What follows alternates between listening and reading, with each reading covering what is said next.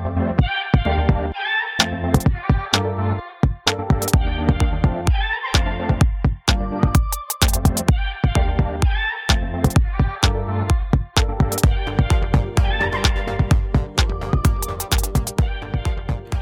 everybody, and welcome to another episode of Breaking the Wall podcast. It's me, Brandon.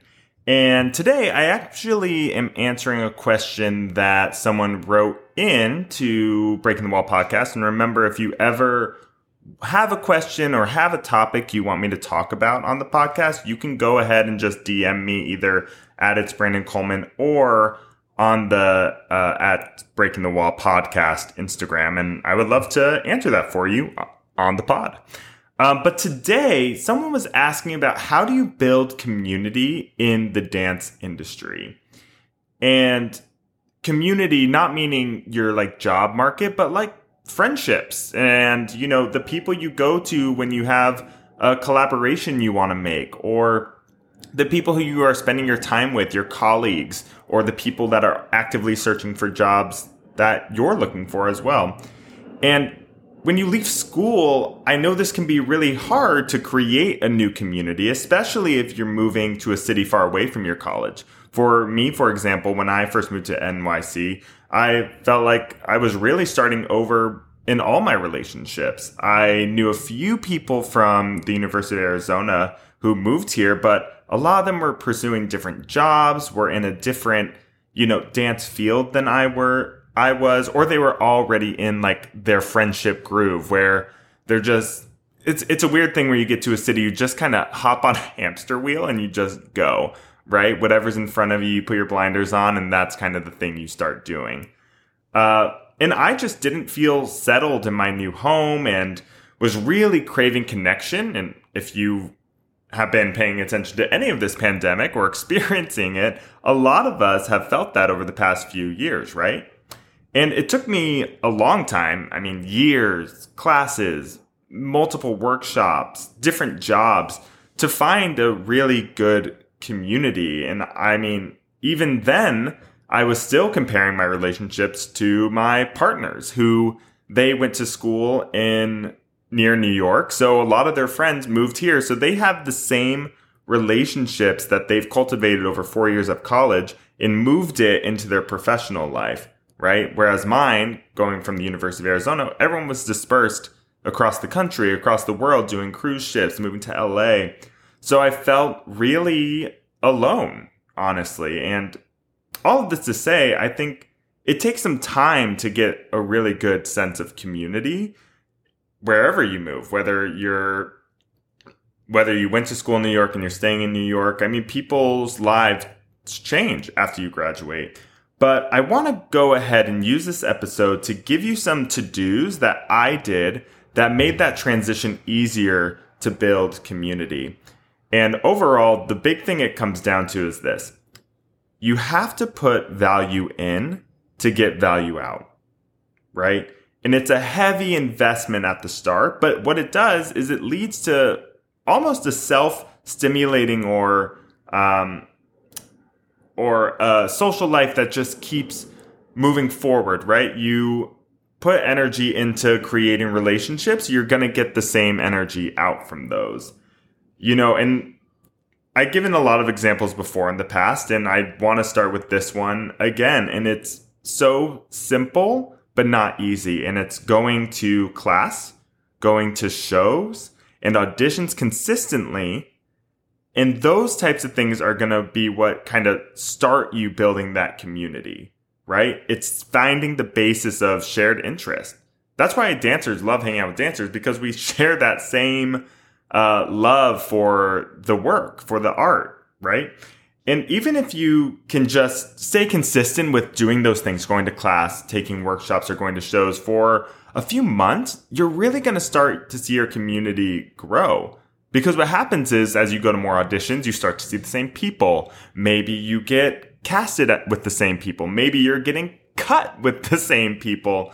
But the amount of times I've gotten cut from an audition with the same person more than once, and then we went and got a cup of coffee or got like some food afterwards and got to talk and get to know each other, that was, I mean, maybe that was a relationship built on shared trauma, but it's also a relationship that I said we obviously have the same interests. So maybe there's a relationship, a friendship that can grow here.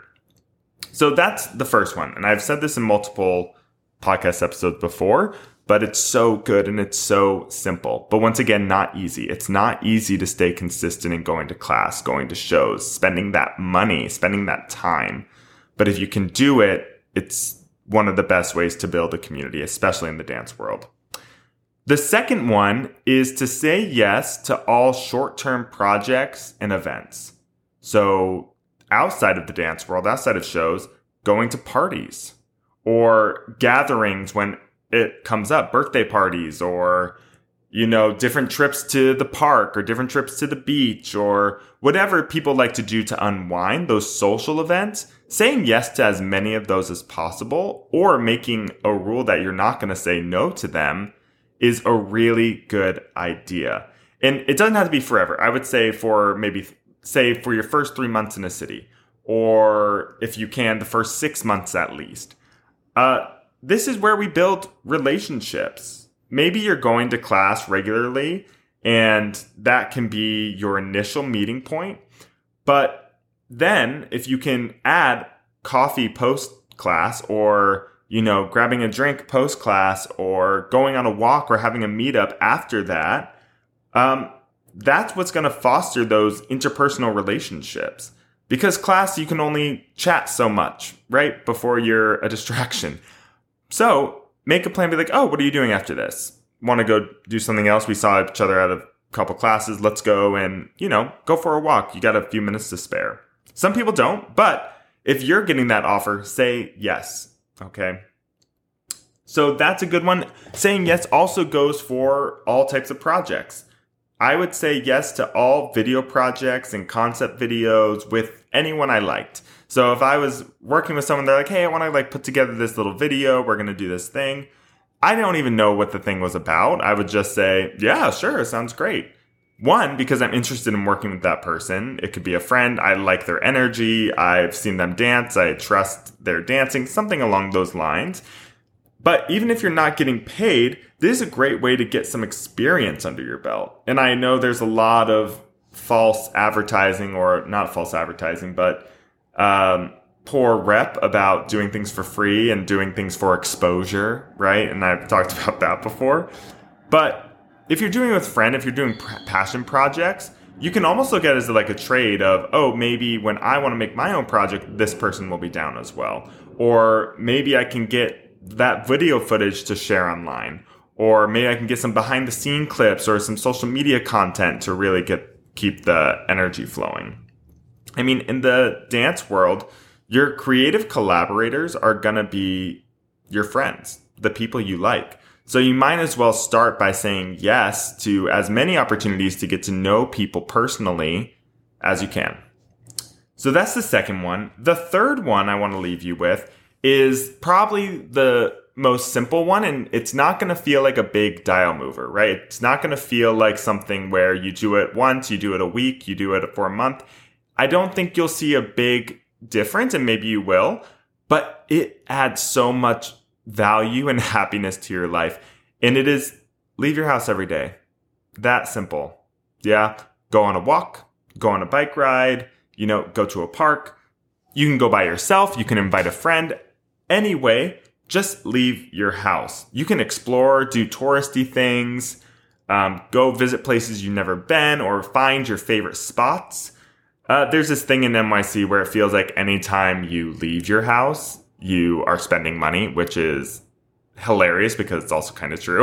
if you want to hop on the subway, it's like 275 at least if you want to get anywhere downtown. But you know, as you learn the city, you start to find ways to save money in certain ways, taking bikes. Maybe you have a bike. Um, maybe you, maybe you want to get your steps up and you want to walk the entire island. I don't know. But it's easy to move to a city and then not know what to do and then just lock yourself in your apartment all day with and what comes with that is a variety of mental emotional uh, physical health complications that can come from that so what we can do simply is just leave the house. Even if you're gonna gone for like two minutes, just walking around the block. Get out of your house, get into a practice of being out, inviting people with you to or inviting people to come with you, right? All of these things are going to teach you how to be in this new place, right? Our home will be our comfort zone, our safe space, especially because different cities, if you're moving to New York or LA, are so busy and loud and wild we can shut ourselves away, especially if we're more quiet, more introverted. And we need to, if we want to build a community, we have to put ourselves out in the community. It's that simple. So that's the third one. The fourth one, and the last one I'm going to leave you with, is to be patient. Yeah, be patient, take your time. You don't need to build a community in a day. And you also don't need a ton of friends right away. I mean, I remember when I was a freshman in college coming in for orientation and uh, trying to meet and collect friends like like they were Pokemon cards or something. Like I'm like, how many people can I meet? How like I don't even I have no interest in.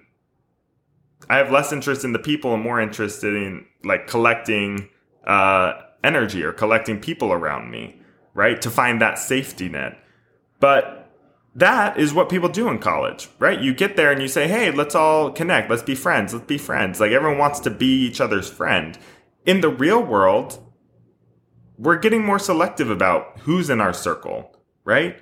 We need to recognize that people are really, especially in these bigger cities, especially in the dance world where we have multiple jobs, multiple responsibilities, multiple things we like to do, people are really on their own path. And they also want to invite people in, right? We want to have those connections, but we're looking for real meaningful connections, not just acquaintances anymore, right? If you're not getting bombarded with invites or finding your forever, hashtag forever friends in your first week in a city or even your first month, give it time. Yeah, give relationships space to grow and develop. Maybe you're going to a class and no one's asking you to be a part of their next project probably because they don't have one coming up or they're not interested or you aren't giving them enough time to get to know you for real to trust you.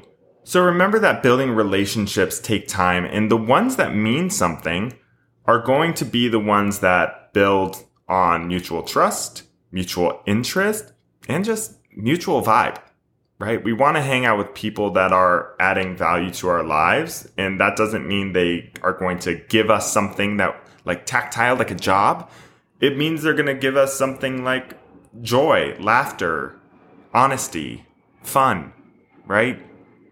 And all of that takes a lot of time, right? You're, it's not going to happen right away. So be patient. But that is what I have for you today. Hopefully, this was helpful for you if you're feeling like your community is lacking or you're feeling like it's taking you a lot of time to like set some roots down and feel like you really have a strong community. These things take so long, but they are so worth it if you give them the time to form. Um, but if you have any questions, remember you can reach out to me at It's Brandon Coleman or at Breaking the Wall Podcast on Instagram. If you love this, we are looking for those reviews, people. If you have been listening, if you're binge listening, please go into Apple Podcasts and leave us a review. You can also do it on Spotify now. So maybe you left us a nice review on uh, Apple Podcast, but slide on over to Spotify and give us a little five star rating too. That would be extra special. Um, but thank you for your time and listening, and I will see you all in another episode. Bye, everybody.